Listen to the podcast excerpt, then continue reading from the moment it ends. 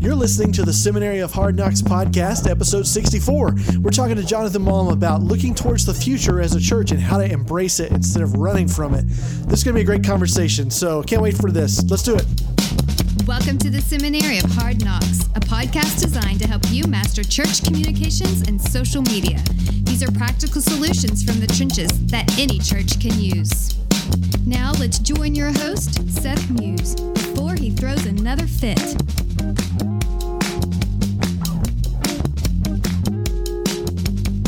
Hey, everybody, how's it going? Welcome back to the Seminary of Hard Knocks podcast. Today, I am so excited. Um, there's there's a couple of people out there that when I can get them on the show, um, it's kind of a hallmark, kind of a milestone for me. And today's guest is one of them. And I can't wait to share this conversation we had because Jonathan Malm is a futurist when it comes to church and tech and looking just to see what's on the horizon, especially when dealing with what used to be millennials and now dealing with Gen Z, Generation Z, that's coming up behind the millennials who are now old enough to really be a big part of your church if they're not. So um, it's a new conversation we're starting to have. So he's been talking to some Generation Z guys and and and gals, guys and gals, some people, and uh, getting some answers for some research he's been doing. He's got a new book coming out. He's going to tell you all about that. It's going to be great. So if you want the show notes for everything we talk about, which you do, I promise you do, go to sethmuse.com slash 64. And we're going to talk with Jonathan Malm about uh, just being ready for the future uh, of church ministry and kind of looking at where we're going and maybe look at some of the mistakes we've made in the past and how we can learn from those as well. So today, if you haven't joined my, the Seminary of Hard Knocks Facebook group, go to sethmuse.com slash group. And I'd love for you to follow me on Instagram at the Seth Muse. Sorry, that's Twitter at Seth Muse. And uh, just follow me over there. I'm putting some good stuff out there. I hope it's good stuff. I'm enjoying interacting with you for sure at both those places. And last ask of the day, I would love for you to go and give this podcast a rating or review. A review is is awesome in the iTunes store. So look me up, Give me a review if you really like what you hear. That helps me a ton. I love to hear your feedback. If even if you're like this podcast is terrible, let me know. Let me know why you think it's terrible so I can look to the future and improve on what I'm doing. So let's get to the conversation with Jonathan Malm. I'm so glad he came on the show, and uh, I look forward to having him back on the show several times after this. Can't wait. Let's talk about the future with Jonathan Malm. Hit it.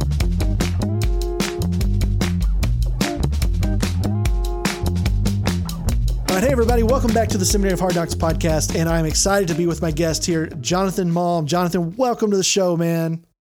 Yeah, thanks for having me. I'm so glad to get to talk to you. We had a great conversation in the actual church communications big Facebook group uh, on Instagram, and it was really really fun. Disagreed about some stuff. It was awesome.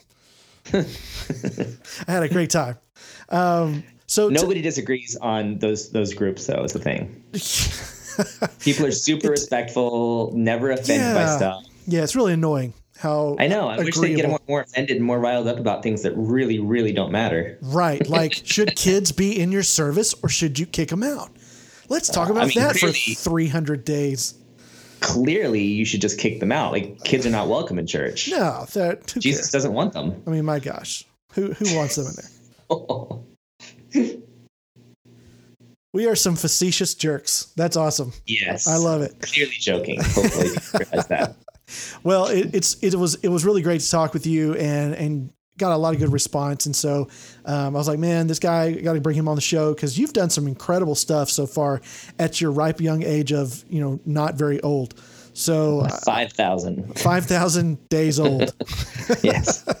five thousand days old. Uh, dude, you've you've written a couple of books. What are all the books that you've written? I know you got Unwelcome, what else? Yeah, yeah. So I've I have one coming out July 31st called The Comeback Effect, uh, which is a book really about shifting the service, your church service, from being a, a, a, place of service, a place of like you're doing something for a guest, to instead shifting it to hospitality, where uh, you really care more about the feelings of the guest and you infuse feeling into what you do. And wrote that with my friend Jason Young, and it's pretty exciting that that's coming out. Uh, and then Unwelcome, you mentioned, which is uh, kind of almost a precursor to the comeback effect about really making guests feel welcome. And then I've written a creative devotional called Created for More and then a book that helps you solve life's problems creatively by tapping into God's creativity called The Hidden Option. That's awesome. Yeah, and all of those I've seen passed around. I've actually read Unwelcome when I came to my new church. It's um, I I actually had it with me, and I I went over to my connections director and said, "Here, have you read this?" And she was like, "Nope," and I was like, "Read it." It's you need it. Read it. It's awesome. It's, it's one of those nice passive aggressive tools you can do where you can yeah. like give it to someone and hope they read the chapter that you're really wanting to tell them. read it. I marked a few things for you. You know, I might have highlighted some stuff yeah. for me, not for you, but if you find it interesting, it was really cool too because our our connections director is our connections pastor, I should say.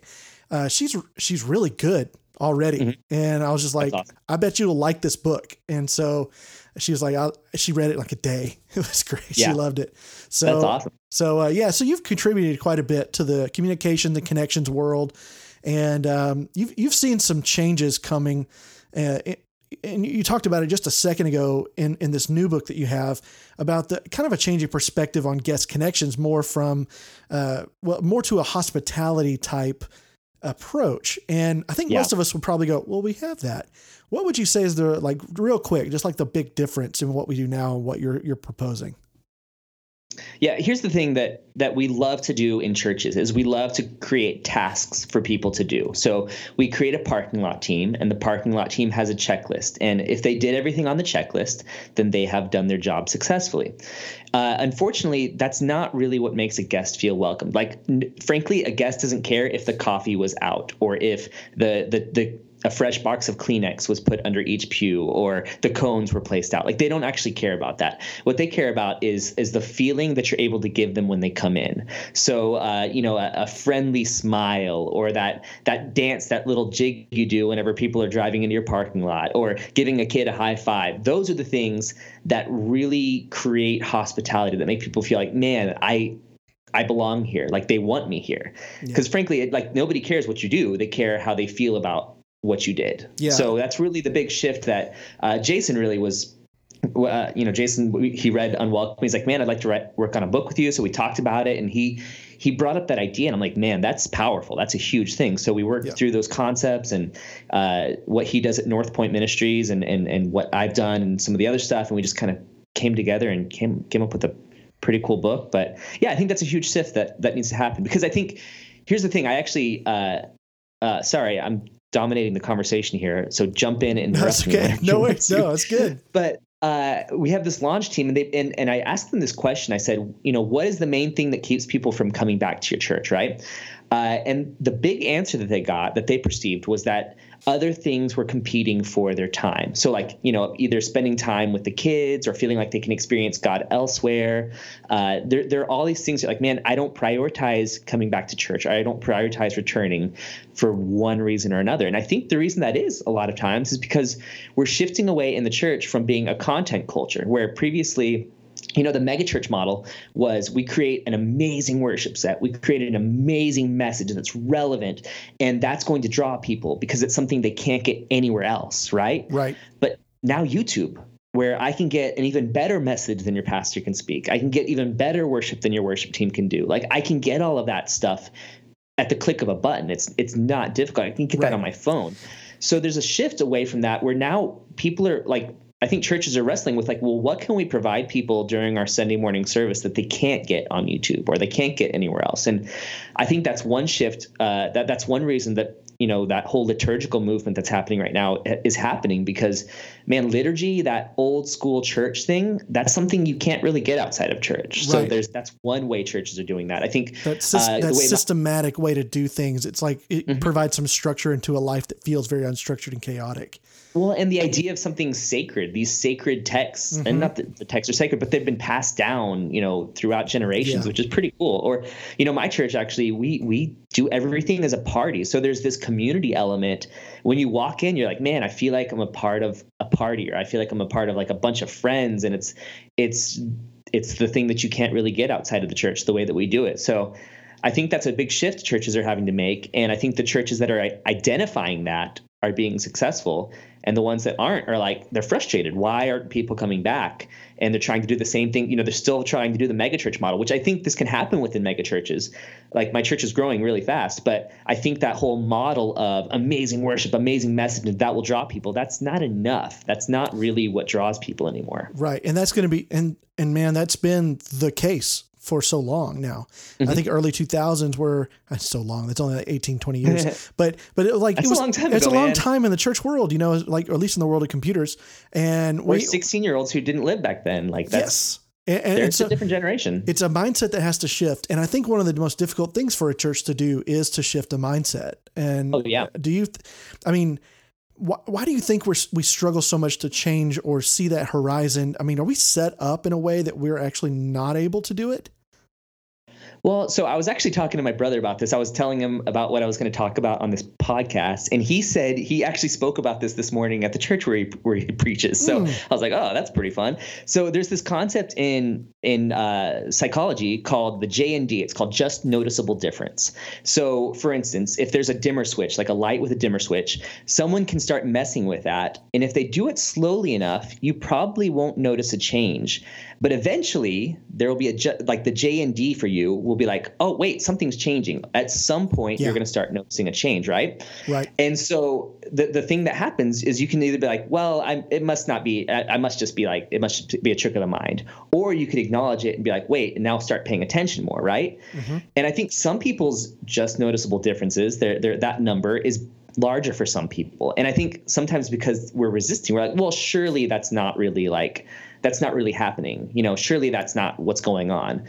Uh, and so we kind of delude ourselves into avoiding the change. And so something that I've been trying to do lately is I am trying, I, I'm trying to understand that the world is constantly changing, whether or not I notice it whether or not it's within my perceived, uh, you know, within my perceived JND, right? right? So what I'm doing instead is I'm saying, okay, the world is changing. I know it is. I might not see it yet, but I'm going to do my research and try to figure out how it's changing.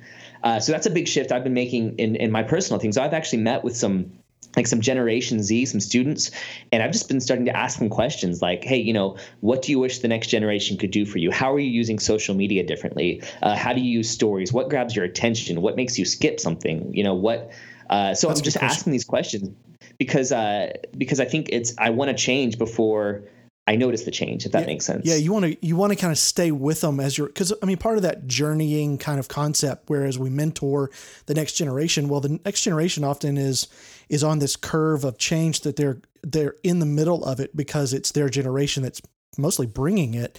And, mm-hmm. and for our generation that's a little bit above or above or ahead of them or older than them, whatever, um, we're kind of like we found our medium. We found where we like to be, you know, and it's like it's yeah. hard to come out of that and go, I'm going to walk with you and and be there with you even though none of this is going to make sense to me or it's going to seem yeah. stupid to me or um, like whenever i get the question for instagram specifically like what's the point in doing instagram stories if they only last 24 hours uh-huh. my response is what makes you think that lasting 24 hours isn't valuable you know, yeah. it's like I mean, you do the same thing with a message. How is that valuable, right? Exactly. I mean, it's like the same question. Why would I do one message a week if it only lasts for 45 minutes? You know, mm-hmm. why would I put so much time and, you know, 20 hours of some of the pastors are studying for like 20, 30 hours a week for a message yeah. that they're going to, in a lot of places, give once. It's going to last 45 minutes the most, and then it's not even recorded. You yeah. know, it's for, for a lot of churches. So I'm like, why would you put so much you know, time into that? You wouldn't want to admit this, but Pat, like nobody's actually listening to the podcast, right? Like unless you're doing a phenomenal job at the recording quality. Well, I like to think that there are a lot of people listening to this podcast. If you don't, no, no, I, I, mean like I mean the podcast of the of the message of the right, church. I know what you mean. Like yeah, we're not we're not listening to the kind of podcasts that are like sermons. A, yeah, a lot. Uh, and the people that listen to those are the ones that miss church or they live remote or they can't get out of the house, you know, which is which is great. I mean, it's good to provide that, but I feel like that's such a small group. It's like let's not make a policy about that. You know, overseas. Yeah, you're not getting twice as many podcast listeners as you are on your Sunday morning, right? Right, you're not. And and if you are getting, uh, you're not getting a podcast listener. What you're getting is someone going to your on-demand page on your website and watching it on video there. So yeah. it's just about how how are you going to get that content? What they are watching, what the podcasts that people are listening to are the ones that are story based, or they have a lot of practical how to and help or there there's something that's entertaining about them. You know, it's all entertainment value, really. oh my gosh, it really is, and that's for me. I love that my church lets me kind of try to play with that a little bit. but mm-hmm. um, a lot of them don't and or don't have yeah. that freedom. And I think I think there that's the shift I think for churches that for me personally I see that we avoid is that we've we've hammered it home that entertainment is not good for yeah. so long in the church. And I think you and I really agree on this because uh, we have this kind of in common. We both really value a good laugh and and, mm-hmm. and value something that's just fun for fun's sake because it builds yeah. that community. We see how that builds a community and a, and a relationship, and that's valuable. Yeah. Uh, but a lot of us in the church world, especially in leadership, it's like, man, it, what we are doing is too important to mess around. I was like, exactly. It's too important to not mess around. You know what I'm saying? It's like it's too important not to have fun doing it and make people want to join yeah. you. It's like it's yeah. a completely different mindset. But anyway, I think there's a lot of change on the horizon for the church, especially in tech. Um, what do you what do you what would you say if the church is like looking out there and seeing like okay, here's some changes on the horizon, whether it's uh, we have a generation that's coming up that's starting to take over leadership, or we have you know some technology we need to embrace for our church because we're losing out on people here, what whatever like podcasters, things like that. We've said, what would you say is a good strategy for a church that really needs to change?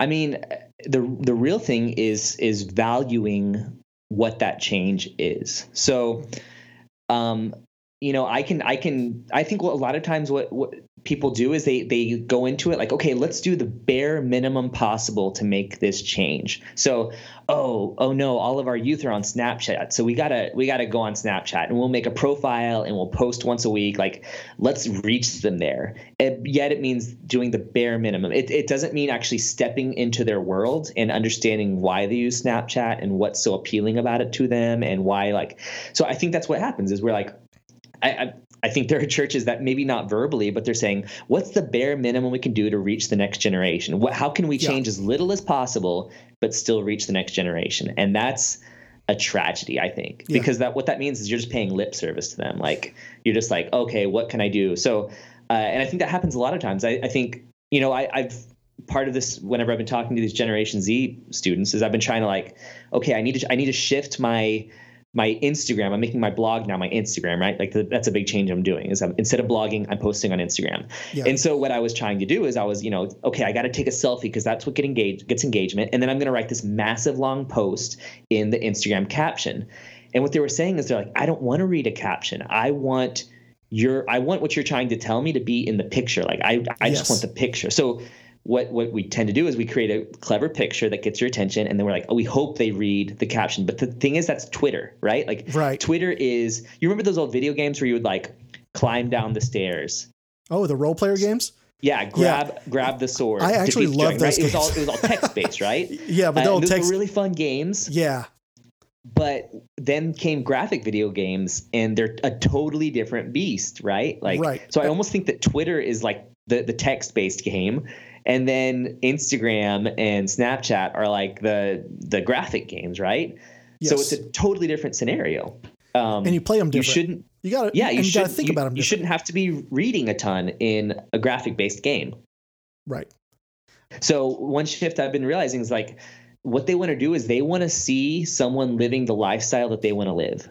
So if my platform is how to live an uncommon life or how to think differently about stuff, I need to show them the ways that I do that in my life. I show them that. And so that's been a shift that I'm realizing I need to make. And I don't quite know how to make that yet, but uh, yeah. realizing that that's like I need to step into their world and say, okay, that's what I need to offer. Yeah, that's awesome. And, I, actually just mm-hmm. read, I forget where who wrote it. I read it on Medium.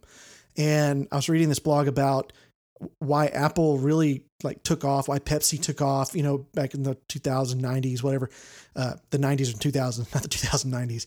Um, but they they started with the iPod ad, and they were really breaking the iPod ad down. Do you remember the the first iPod ads where they were just like this color and a silhouette person was dancing? Mm-hmm. You could tell they had the iPod on, and part of the, what they were saying is like that was an invitation to insert yourself into that commercial. It was like the yeah. silhouette was intentional so that you could see yourself enjoying the iPod. And the point of the whole blog was is that Apple, Pepsi, and all these others they mentioned at the time were some of the first to really embrace this kind of um, this kind of marketing where we're just showing you who you could be if you do Yeah. this instead of telling you what all the features of our product. And I think when we talk to the youngest younger generation, I think they're really interested in mentorship and being uh, apprenticed. And I think they really want those things, but the church is giving them features. Like come to this thing and you get you'll increase and enhance your walk with Christ. Well, that's honestly that's a feature. It's a great feature, Yeah. but it's a feature. You know, that doesn't tell them really anything about who they want to be because they don't know what a good walk with Christ looks like. So, Yeah. so I can't insert myself into that uh, into that kind of um, copy or into that kind of advertisement from the church because I don't know what you're trying to tell me to be. I know what I'll get if I do it, but I also know that I have no clue if that's the kind of person I want to be.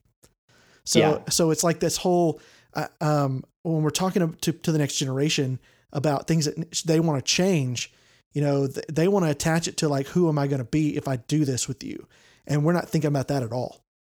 Yeah, well, I, I think even even worse sometimes what happens is we look down on the next generation. Yeah. And so we say they need to go through the same thing that I went through if they're going to be successful. And I think the, the, the sad part about that is that's that's a that's a tragic view on running the race, right? If we're running a mm-hmm. relay race, I don't give the baton to someone and say, "Okay, now rerun my leg." Yeah. What I do is I say, "Okay, now you run your leg. I ran your leg so you don't have to." And so I'm going to teach you, hopefully, the wisdom of what I ran, and I'm going to teach you the lessons I learned. But I know that your race is going to be completely different than my race, and I want to empower you to run your race. I'm not going to, I'm not going to say this is what your success has to look like. This is what your walk with God has to look like. This is what your generation has to look like. Instead, I'm going to say, you know, I'm going to give you as much as I can and encourage you to run your race.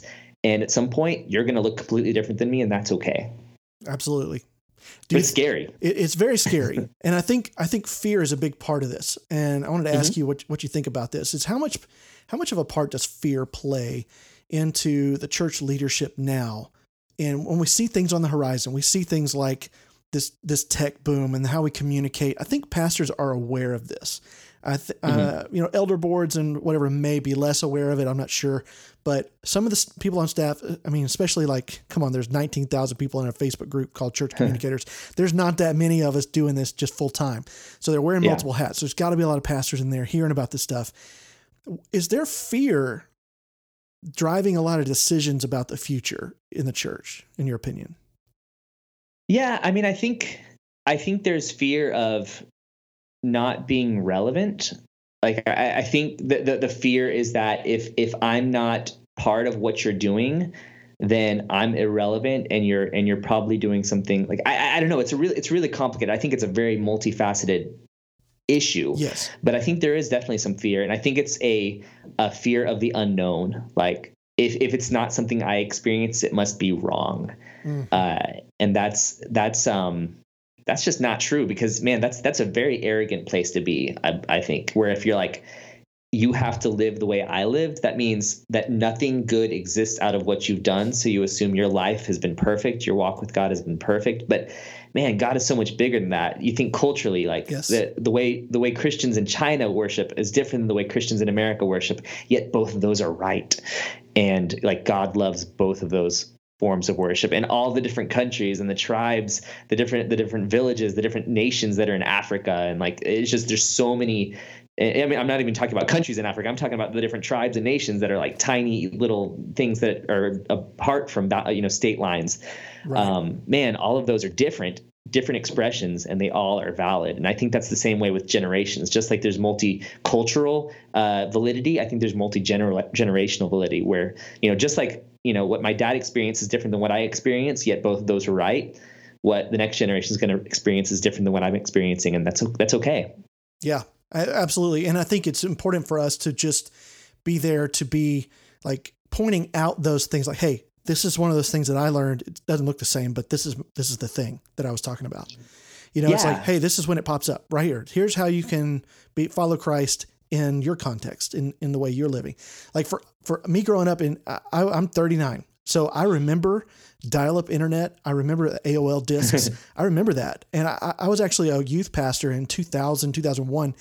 I remember the worship wars, man. I remember when it was like you couldn't have drums in church. We had to sing out of a hymnal, and this is like the Baptist, you know, South or whatever. But uh, some Yeah. of the, some of the mega churches ha- were were able to pull all this stuff together and do it really well. But for the rest of us, we were in the trenches, man, fighting for our lives and getting fired because we had, you know, we moved the piano, you know, stupid things Yeah. like that. So there's a lot of like technological advances and philosophical advances that happen in, just as a youth pastor growing up. Like I remember uh, when I first played an electric guitar with drums in our youth group, which was in a totally separate building. Uh-huh. Like it was discussed at the deacons meeting, you know, that, that kind of thing. And so I think there's some, some in the, some of that in our past of, of thinking that whatever the new, new version of what we used to do comes up, it's like, it's not okay. But um, Yeah. I wanted to ask you, what do you see on the horizon that the church, you think like this is coming and the church, I think is going to have to deal with this, that maybe the next generation is bringing. It might be a little different than what we're used to. Yeah, I mean, I think I think what's already happening is is the whole political idea, like the realizing that people will believe differently than you, but that shouldn't threaten you. Yeah. is one thing. Um, realizing that, like, well, I think really what happens is is inevitably every generation.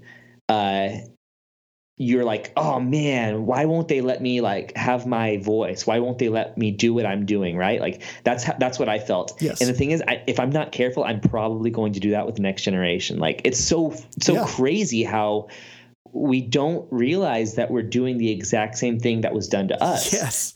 Um, Yes. so it's so that's the thing. I, to be honest, like right now, uh, even as a, as I lead worship of my church, like there's an 18 year old or a 17 year old that's coming up, and I'm like, dude, I'm going to let this guy lead songs, and I'm going to ask him what songs he wants to do, because already I realize I'm 33.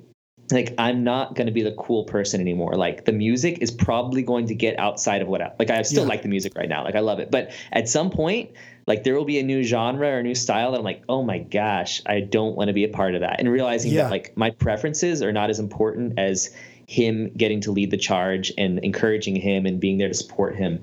And I think that's the key, that's the way to to never lose relevance is if you're always encouraging the dreams of others of the next generation, you're always going to have a place of relevance. Yeah, I, I agree. And I we on our communications team at Hope, we have to do um, designs for like T-shirts and things like that. We release like gear twice a year, and we're about to get to where we're, we're about to release our fall. I hate to call it a fall line. That's not really what it is, but in fall we're releasing some some more Hope gear, and um, we're designing stuff, and we're going, okay, I don't really like this, but I think this would work. You know, it's like we're we're Uh-huh. recognizing that that we're getting a little older and we maybe don't have our thumb on the design cool design button as, Yeah. as much as we thought as we used to. And and we're okay with that. So what we're doing is we're trying to like invite some of the younger design not that you have to be young to be cool or anything like that, but just getting some new ideas, some fresh ideas Yeah. that might hit our demographic a little bit better and and coming up with some great things. And and it's worked really well. We've seen some of the stuff that our youth group has done. We've gone, let's do that. And we've incorporated even some of our kids ministry stuff and said, let's let's give something for the kids. And you know, it's been really cool, but it's it's it takes a lot of uh, uh I don't know, strategic humility to Yeah. say I don't really think I know everything about what's cool here. And that's Well, and super takes- hard. I think one thing that's hard for I mean I see this in I I've, I've had to make this change is I used to want to be a graphic designer right like and I would design graphics and I was like so I I, I did I was the doer right uh, Yeah. and then I met this guy Joe Cavazos who is an amazing designer Yeah. Like, and I realized okay I'm not a designer. So That's I, I had to change my role. Like we we work in a company together and I had to change my role to realize okay i'm not the doer at this point. What what can i offer to the picture? And so my whole role has changed in, in what i'm doing and it, it's changing again. And i'm realizing my my my role is changing in the way that i write and my role is changing. Like at, at some point I, I stop becoming the doer and i start becoming the empowerer and then i start becoming the like the wise sage that doesn't like limit but that like helps direct right like there's Yeah. there's these different roles that we need to go through there's these just that happens in change in life and i think some people get stuck in the doer and they find their identity in the doing and they real they don't realize that like no they actually have a greater identity waiting for them if they're willing to step out of that and help empower the doers Absolutely. And I think this next generation is going to value uh, things that we never, that we've kind of done as an afterthought so far.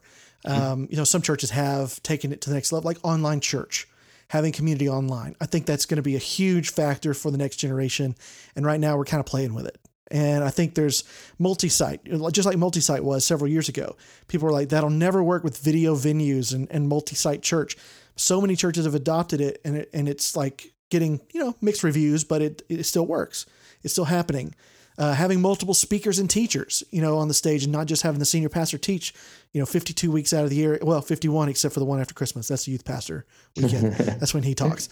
So, uh, right? Am I, am I right? All right, everybody? Everybody's high fiving and punching the air in the car right now. So, uh, so yeah, I think there's a lot of things like that that are just, you know, or even just like embracing content that we're creating for like YouTube that has no teaching material. It's just, a vlog that we made that helps marriages. You know, five ways to get your marriage back on track, and the last one is come to one of their marriage things. You know, or something like that. So that kind of thinking is how it, the church is like looking at it and going, "Okay, I see that stuff." Nah, you know, and I, I think that's where we're we have to kind of perk up and go, "What's yeah. what's what's coming? How are we going to prepare for that?" Because we want to put our head down and just work, and we want to get yeah. the most done out of our week when really it's it's it's creating that white space to look up and dream a little bit and see the future a little bit and go okay what's what's what's about to happen here and how, yeah. how can we be ready for it yeah i mean I, I, even even speaking to your idea of youtube man to be honest like that five the five things that that that work like that's even shifting away from like, man, what if the pastor just shows him like taking his wife out on a date and like saying, this is what I'm doing, and this is what I'm doing special, and this yeah. is why I'm doing it. Document. Like, like just showing, yeah, just showing the life that these people want to live. Like the people in your congregation want to see the life that they want to have, and then you're help like in a sense you're showing them it's possible. And, and it's interesting because I was talking to one of the one of the Generation Z guys, and he's like, you know, I don't want his he said he's like I don't want them to flex, right? Like that was his word, his term, you know. like I hate it when people flex on Instagram, and I'm like, okay, what does that mean? he's like, you know, when you like you, you got like all your gold bracelets on, you're like your gold necklace, and you're just like you're showing off, like you're just showing off how yes. awesome you are. Like no one can be like me. They don't want that. Instead, they want something that's actually tangible and saying this is possible. This is like this is something that's great in my life, but it's possible. Man, that's so great. That's so great. I, I had a kid once that would never, she was in my youth group. And man, uh, one of the things about her, I was constantly trying to break this down, is that she would never let anybody see her fail or admit that she didn't have something together. And if she did talk about something she was struggling with, she'd already fixed it and worked it out by the time she's telling you. And, uh-huh. and, and it was like, some people would go, wow, she's really inspirational because she'd always talk in the youth group. You know what I'm saying? Like we had share time. She's always the one that wanted to share uh, here's this thing I wrestled with, but now I got it together. And she portrayed this version of herself where it has it together. And I'm going, man, I know you don't. And then finally, I start to look at the other kids. And when she talk, they kind of get this look on their face, like beat down. Until finally, one of the kids were like, man, I don't think I'm ever going to be as good as she is. And I was like, yeah. why are we, why are you even, why are you trying? You know, it's that, that creates actually a sense of I'll never get there. And it's based on a lie. Yeah, and that sucks. I'm, I'm, yeah, and that's and that's that's that's a it's interesting because millennial culture is one of oversharing. And like we share yes. everything, and we want to like everyone to see us all the time. And a big factor, like I had to the, one of these guys that I was like, he wants to be a musician, and I'm like, dude, why aren't you putting music out there? He's like, ah, I don't want to like. I don't want to like I don't want everyone to see every part of my life. Like it's the Generation Z, the next generation is not about oversharing. They've seen the right. dangers of what my generation has done and so they're they're not doing that because they're like man i don't like that. Well let's let's talk through the communication directors at churches because often we're on the front lines of seeing a lot of this kind of change on the horizon. And we're the ones going hey here's this new cool thing. Here's this new cool thing. And everybody's going yeah shut up. So uh-huh. so what would you suggest to them when as we see new things coming and we're trying stuff in the background before anybody else even knows it to think? Like i'm trying igtv and at my church and there's people going what's igtv you know and i'm like sure uh-huh. of course. I'm, you're not supposed to know what that is yet. I mean it's not your job i guess. It'd be cool if you yeah. did. But what would you suggest we do? A couple of pointers maybe strategy points of how do we get people who need to change to change when it comes to some of this new stuff we see coming didn't you didn't you blog about this recently? It was something really good. I did. I kind of want to know what you think. then why are you asking me? That was a really good blog. what one? Which one was that? I can't remember. I remember what kind of what I said. I forget what I called it. Well, you, you, it was it was it was yeah the different ways. You need to link that up in the show notes if you can because Yeah. it was it was phenomenal. I thought it was really good. You Oh, talked about you know you talked about taking taking down metrics, uh, keeping track of specific Oh, yeah. stories that you had. It was really good stuff, man. You gotta you yeah, gotta- that, that, was something like like X number of content. X number of ways to get people who don't care about social to care about social or something like that. Yeah, Yeah, that was one of the recent blocks. But there's yeah, a I lot. think that's I think. What's up? there, there's a lot there's a lot of stuff coming though i mean other than just social media and, Oh, yeah. and obviously those are- you know i will link up to that and you guys can go but what what have you done in the past that's helped you out when you're trying to get a pastor or somebody on staff to go hey maybe we should look at this as a, as a possible shift because i mean there's some things that are big shifts like seeing online attendance as attendance Yeah, you know that's a big shift that a lot of p- pastors just don't want to make and they're like adamant i'm not doing that you know yeah. and So I I'm mean, I think I think the biggest option, the biggest way to do it is to show them. Like what that means is if you see something that like you, you can you can explain it to them all all you want, but if you show it to them, so if you take them to a conference, if you maybe bring in someone who is affected by IGTV, or if you if you bring in someone and let them share their story, like you need to show them there has to be more this goes back to the comeback effect. It has to be more than a task. Like I will give them the five reasons that this should work. No, what you give them is the pathos, the, the emotion of it, the feeling of Yeah. it. Whenever people can feel something, that's when they'll remember it, and that's when it'll impact their lives. So you gotta you gotta find a way to make. And that's I think that's a isn't that a, a shift that Jeff Bezos is doing, where like no longer do they they can't use powerpoints anymore in their meetings. They have to tell a story. yeah Uh, that's the way they have to go about meetings now. You have to tell a story that try that, that tells your point, right? Yep. Uh, and that's the way TED Talks works. The same thing. You tell a story, you draw them in, you give make them feel the emotional weight of it, and then you drive home your point. So yeah that's really what it is, and that, that's that's something that's valuable to learn as a leader. Whenever you're leading someone that you're underneath, sometimes you have to lead them through change, even though you're underneath them in the in, in you know the hierarchy. Yeah. And so really, it's about getting that emotion, getting that pathos across, the the, the urgency and the burden for it. If we don't do this, this is what will happen. This is what we will lose. Yeah. And, I, and I'll give a quick example. Um, one of a guy on my team, our designer, Craig, he was asking a question about Facebook and how it worked. He was like, I don't, why don't we just do, I forget what he said. And I was like, oh, because nobody will see it. And he was like, nobody will see it. Why do we post? And I was like, oh, dude, do you not know how the algorithm works? So I get on my whiteboard and I start drawing like, okay, so here is the, here's the way it works. You show this and you got 2%. And I get really excited about it. And I don't really realize that I'm super excited about this nerdy thing. And then I Uh-huh. look over and he goes, whoa, I never had it explained that way. That's actually really exciting. Yeah. And I was like, "Ho- whoa, okay, cool. I'm glad you're excited. I don't, I don't know what I did. I just got excited about it. And I think that communicates so much when you're passionate about, uh, and you let uh, about something, you let it come through, and then you can back it up with some actual, you know, numbers, facts, or whatever you need to to drive that point home. But to your yeah, point, if your pastor was as excited about your role as you are, then you'd be unnecessary because they'd probably already be doing it. maybe if they had time, Yeah, but I mean, I think that's really the case. Like, uh, like my pastor still wants to do graphics, and like he loves doing that. Uh, so consequently, like we have volunteers doing graphics, but like we we don't have like someone who needs to do it because he loves doing it. Like, that's cool. uh, yet there are things that he doesn't want to do that man.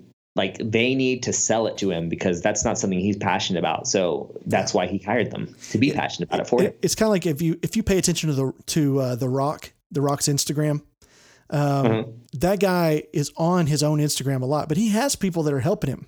I mean, they're taking high quality photos for him and uploading. He's not doing that by himself, but he's on there doing it himself a lot. Like he is talking to the camera, he is taking photos, he is he is in stories.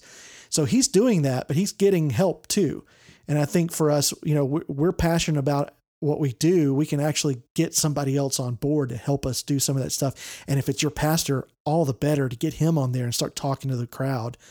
I I think I think one of the biggest tragedies is that pastors don't realize that they can actually talk to their people the other, you know, like Brady sa- Brady Shearer says, 100, 167 mm-hmm. hours of the week. Yeah. You know, you can actually talk to your people more than just on Sundays and Saturdays. And, Well, and, and that- and that's that's huge. And that's that's a shift. Yeah, and you just need to phr- phrase that. I had to phrase this. I was talking to someone. I was meeting with them at their church and helping them through. And I was, he's like, you know, I get the idea for social media. I just don't really feel the passion for it. I'm like, okay, so your wife, you get a, you get a chance to spend an hour with her every week. Is that enough for you? Like, what if you could spend time with her throughout the week in just little bits, even just a minute here and there? Wouldn't that be of value to you? And he's like, well, yeah, it sure would. I'm like, that's what social media is, man. Yeah. You have the chance to to really develop that relationship. It doesn't happen enough. Even two hours, even one hour on Sunday and one hour on Wednesday, even if you had every night of the week, that still probably wouldn't be enough to really foster that deep relationship. Yeah, that's awesome. Well, um, man, I can sit here and talk to you all day about this stuff. Um, tell people where they can get in touch with you online and find, first of all, find your book, and then where can we connect with you, like on Twitter or Instagram or wherever? Yeah, uh, find the comeback effect on Amazon. Um, I would love if you bought it and then wrote a review because reviews are like gold to a to an author. Yes, like even if they're bad reviews, even if like frankly a one star review is sometimes better than a five star review if you explain why, uh, because it helps actually. Like that's what I do is I look for the one star review. So, anyways, sorry, don't want to don't want to rag on on that. No, it's but good. review, it's great. Do it do it for all the books that you read, even even not me. Do it for any book that you've read. Uh, but yeah, and then Or a connect me, podcast you listen to, like this one. I'll take it. it. um, but also find me on uh, Instagram is really a big platform that I'm using a lot and focusing most of my efforts on. So at Jonathan Malm on Instagram, where you can uh, find me on Facebook uh, at author Jonathan Malm. I need to clean that up a little bit better, but uh, yeah, find me on, but especially Instagram. I love connecting with people on Instagram. That's awesome. Yeah, and and you you do put out some great stuff on Instagram, especially. We are fellow Instagram lovers um, of it's the about to be shifting. Let me tell you, based on this this research I've been doing. It- yeah, uh, uh, man, they've been putting stuff out like constantly, and I think is it the sixteenth tomorrow? Is it the sixteenth or eighteenth? I can't remember. It's the birthday, 16th tomorrow. What what do you what is it though? the birthday of Instagram. oh wow. Uh, when, well, this is we're recording this on the fifteenth of July, so July sixteenth, Yes. I believe, is the Context. the day of uh, the birth of Instagram. So I imagine they're going to drop some updates or something cool. But they've been rolling updates out like crazy. Yeah, that question thing blew up. Ask me a question. That one, like Yes. already people were upset about it like two hours later. Like, I'm sick of this feature. I just want the one you can add music to your stories. yeah. Like, like other people have that, and I don't have that yet. And I'm like, that's the one I'd use because so many times I have a great story, a video, and I'm like, man, it'd be really cool if I could soundtrack this a little bit with. oh, the licensing on that must be dreadful it must be. I bet that's what's dragging it down.